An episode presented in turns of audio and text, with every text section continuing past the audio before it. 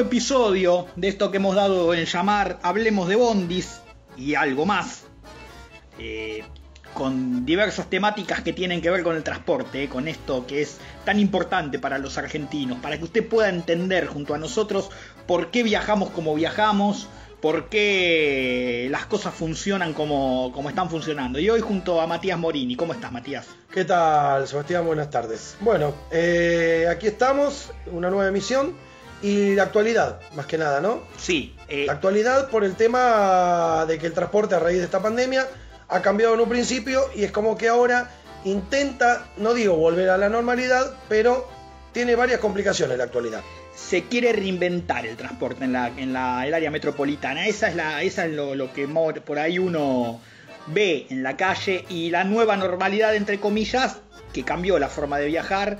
Y no es un tema menor, porque usted lo sufre en la calle, lo sufre mañana a mañana, tarde a tarde, noche a noche, usted lo va padeciendo, si se quiere, eh, por qué se viaja como se viaja, ¿no? Eh, la obligación de los colectivos de llevar a la gente sentada únicamente se sigue cumpliendo, ¿no? Sí, sí, sí, estrictamente en los colectivos, hasta ahí nomás.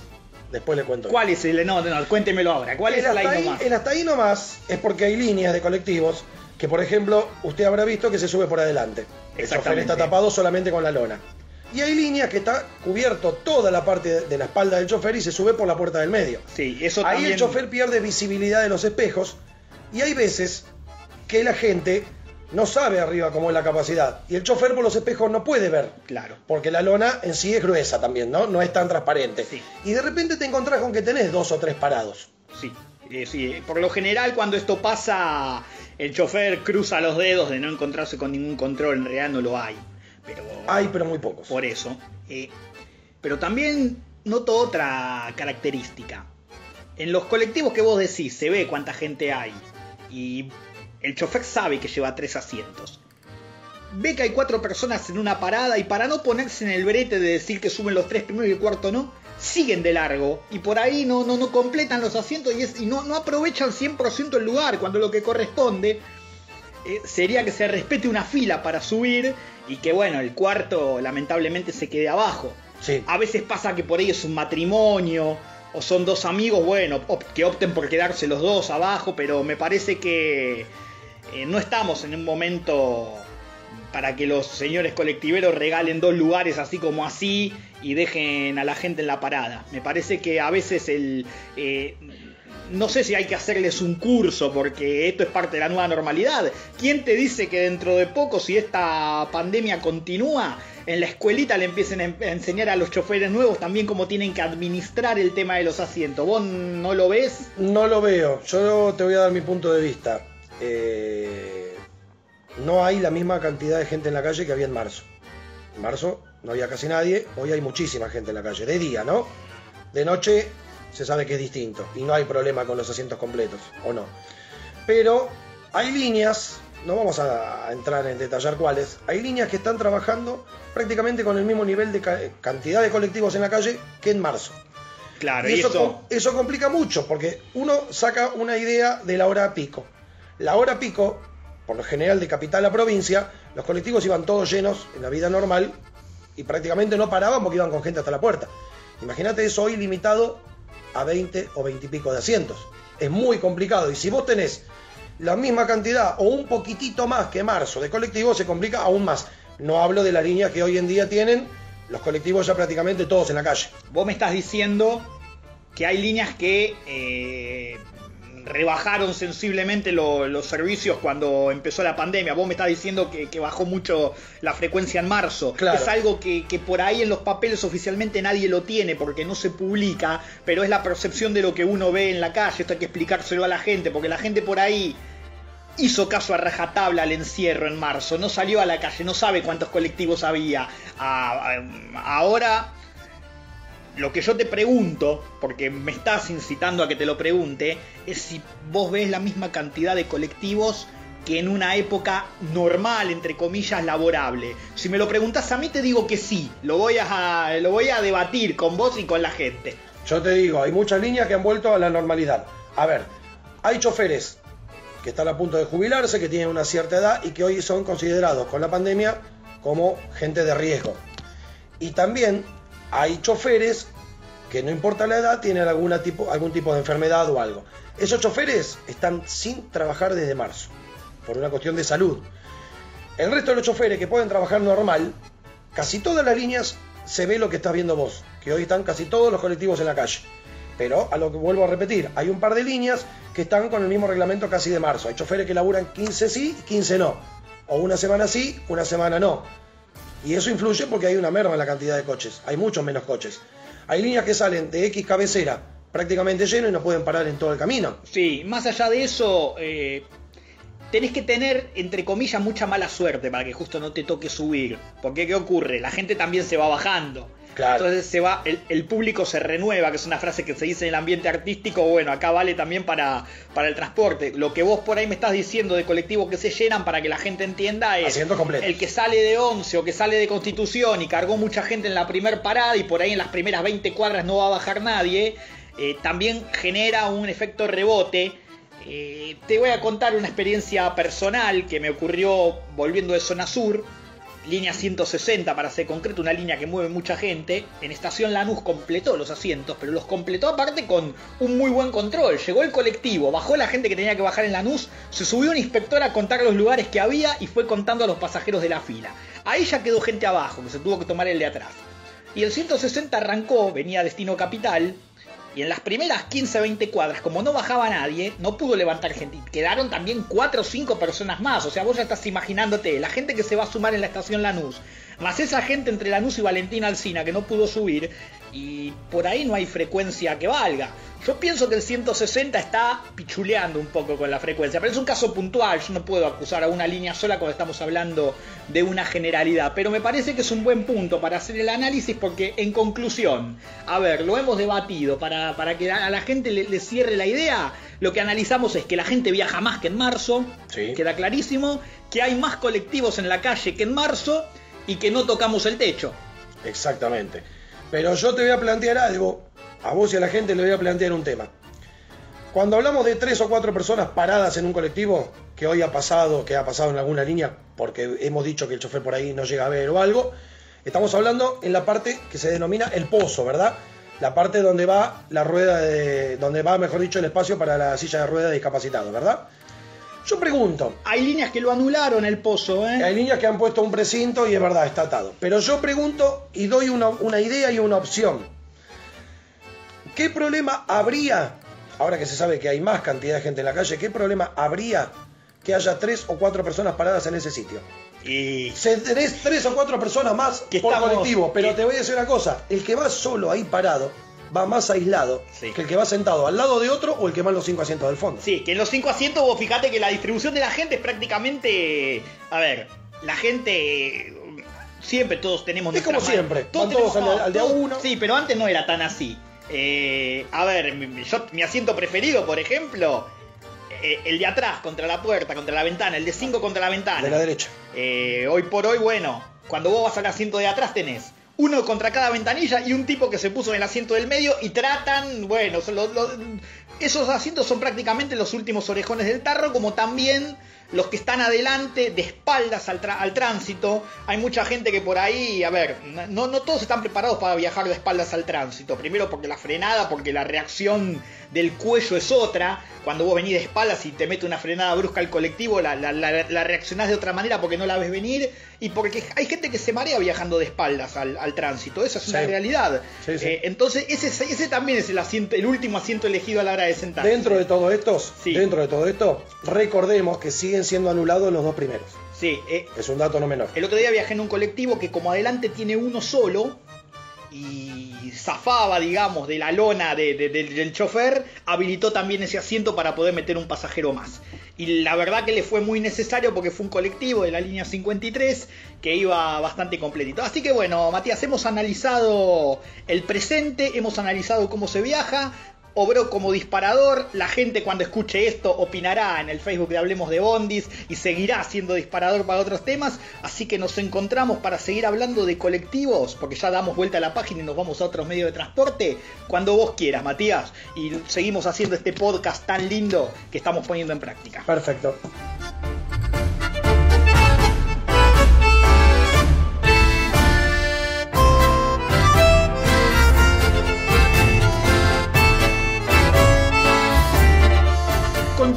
Hablando de transporte y en esta ocasión, bueno, eh, como siempre, tenemos el bloque dedicado al subte y el bloque dedicado al tren. Vamos a hablar de subte, que estuvimos hablando un poquito eh, del tema del cierre de las estaciones. Es un tema que, que en la sociedad se ha visto, se ha opinado, porque hay muchos vecinos de la ciudad de Buenos Aires que inconscientemente han salido perjudicados. Hay comerciantes que han salido perjudicados eh, y hay trabajadores que han salido perjudicados. Porque los boleteros, por ejemplo, con el ATP no, han cobrado al día. Por ahí están un mes atrasados los boleteros de las estaciones que no, que no funcionan más. Te lo tengo que unir con los colectivos, Matías, un poco también el tema. Vamos a casos puntuales. Eh, línea H tiene varias estaciones clausuradas. Tiene Córdoba, tiene Venezuela, tiene Parque Patricios, tiene Inclán, que no están trabajando. Las Heras tampoco está trabajando. ¿Notás que la línea 62 o la línea 118 estén llevando más pasajeros? O por lo menos está- estar acercándose a los niveles de, de tiempo laborable porque el subte H cerró estaciones. Mirá, te voy a poner un ejemplo primero. La estación Venezuela del subte H. Es una estación que ha quedado totalmente abandonada y deteriorada lo que es, por ejemplo, la escalera mecánica y demás. Con gente que se, pone, se mete a dormir, con una especie de, de- de- de descuidado de todo aspecto de limpieza y todo. Yo creo que tendría que haber alguien que cuide ese tema, ¿no? Ya que la estación igual está cerrada, aunque sea la parte de afuera. Eh, porque hay una escalera mecánica que uno no sabe si va a volver a andar cuando todo esto vuelva, por el desuso o por varias cosas más. Con respecto al tema que vos me dijiste, eh, sí, sobre todo el eje de la avenida Pueyrredón, sobre todo en la hora pico, eh, lo que es el 41 y el 118, van todos con los asientos completos una vez que pasan, por ejemplo, el hospital alemán, rumbo 11. No así el 62. El 62 no.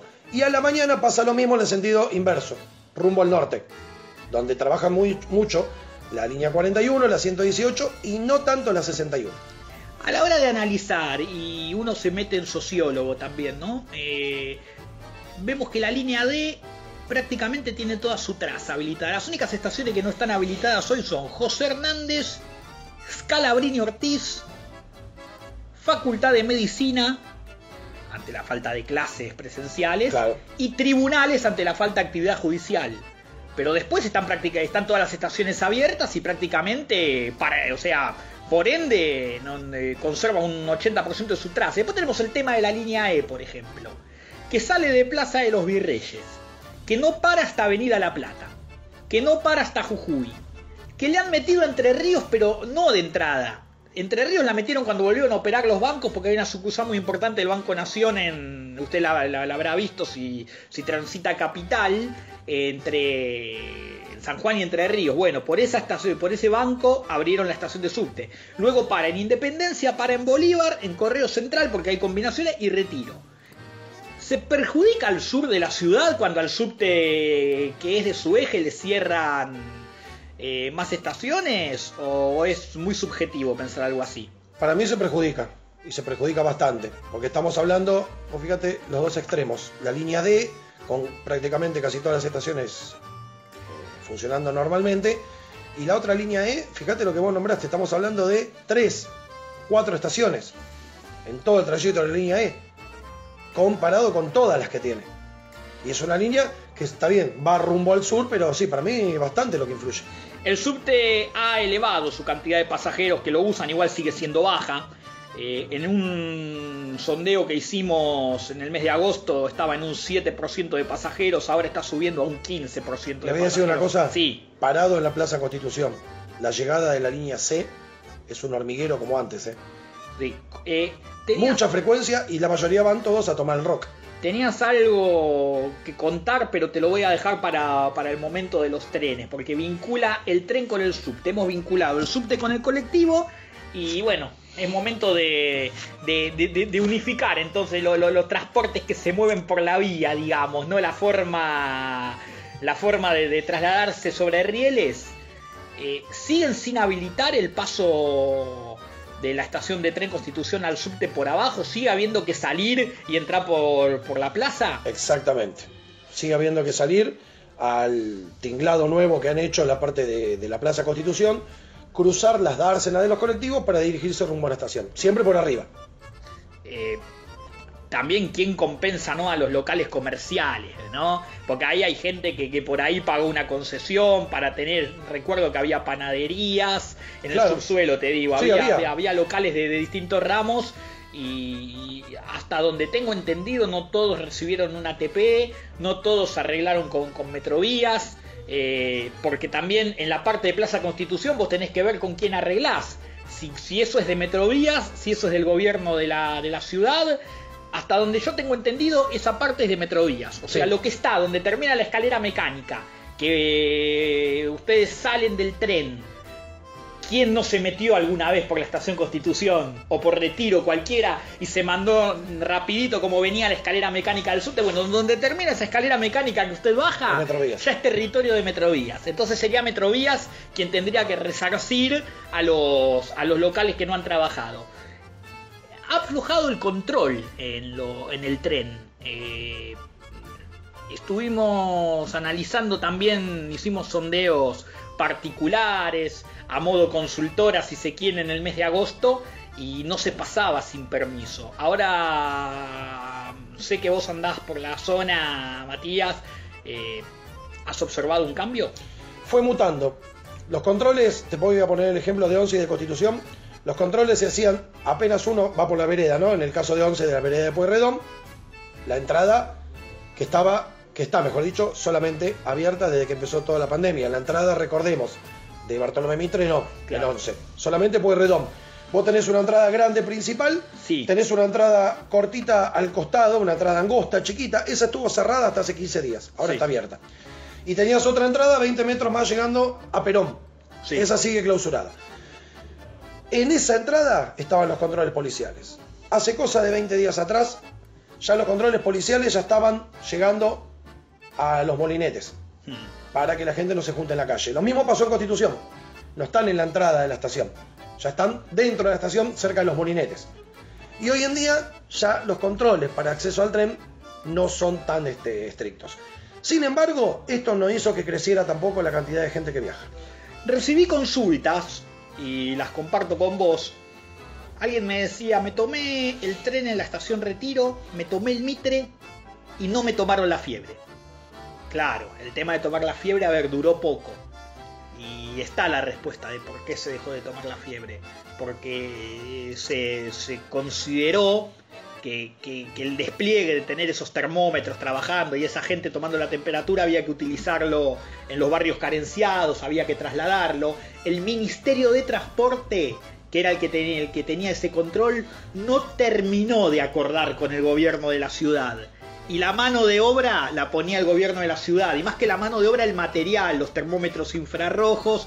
Por eso se dejó de hacer no era una gran pérdida de tiempo, me pareció una medida bastante interesante. Sobre todo el infrarrojo, que uno veía en la pantalla y toda la gente que atravesaba salía la temperatura. Sí, sí, sí. Eh, es mucho más eh, por ahí dinámico que tomarle de a uno. Claro, entonces, claro, era, era, era como, a ver, cuando andás por la calle en algunas avenidas que vas con el auto y te sale la patente de los coches que van pasando, bueno, así salía la temperatura de la gente que iba transitando, entonces era fácil.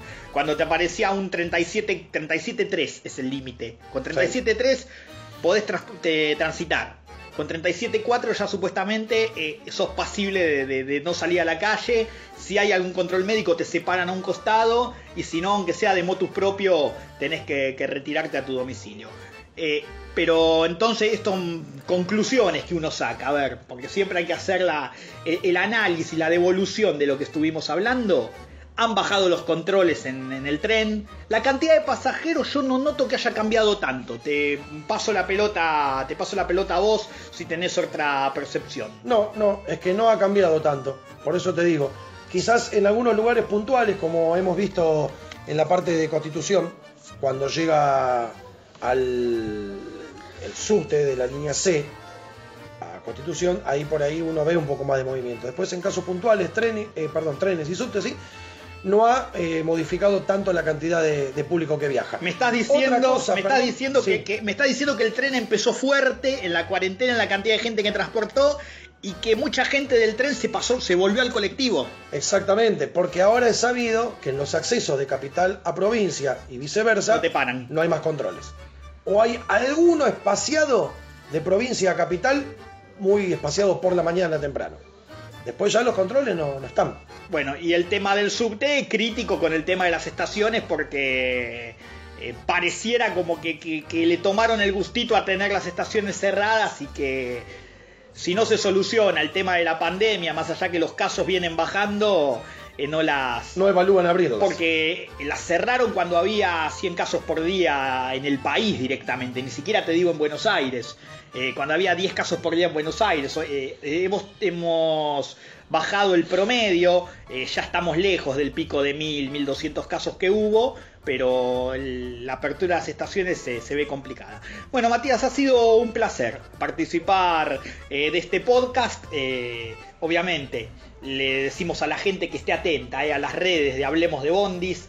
Hablemos de Bondis, que aquí a la hora de la charla deriva en todo lo que tiene que ver con la actualidad del transporte, porque ahí vamos a estar informando cuándo subimos más episodios, cuándo lo puede escuchar y en las vías de contacto con nosotros. Muchas gracias. Perfecto, muchísimas gracias.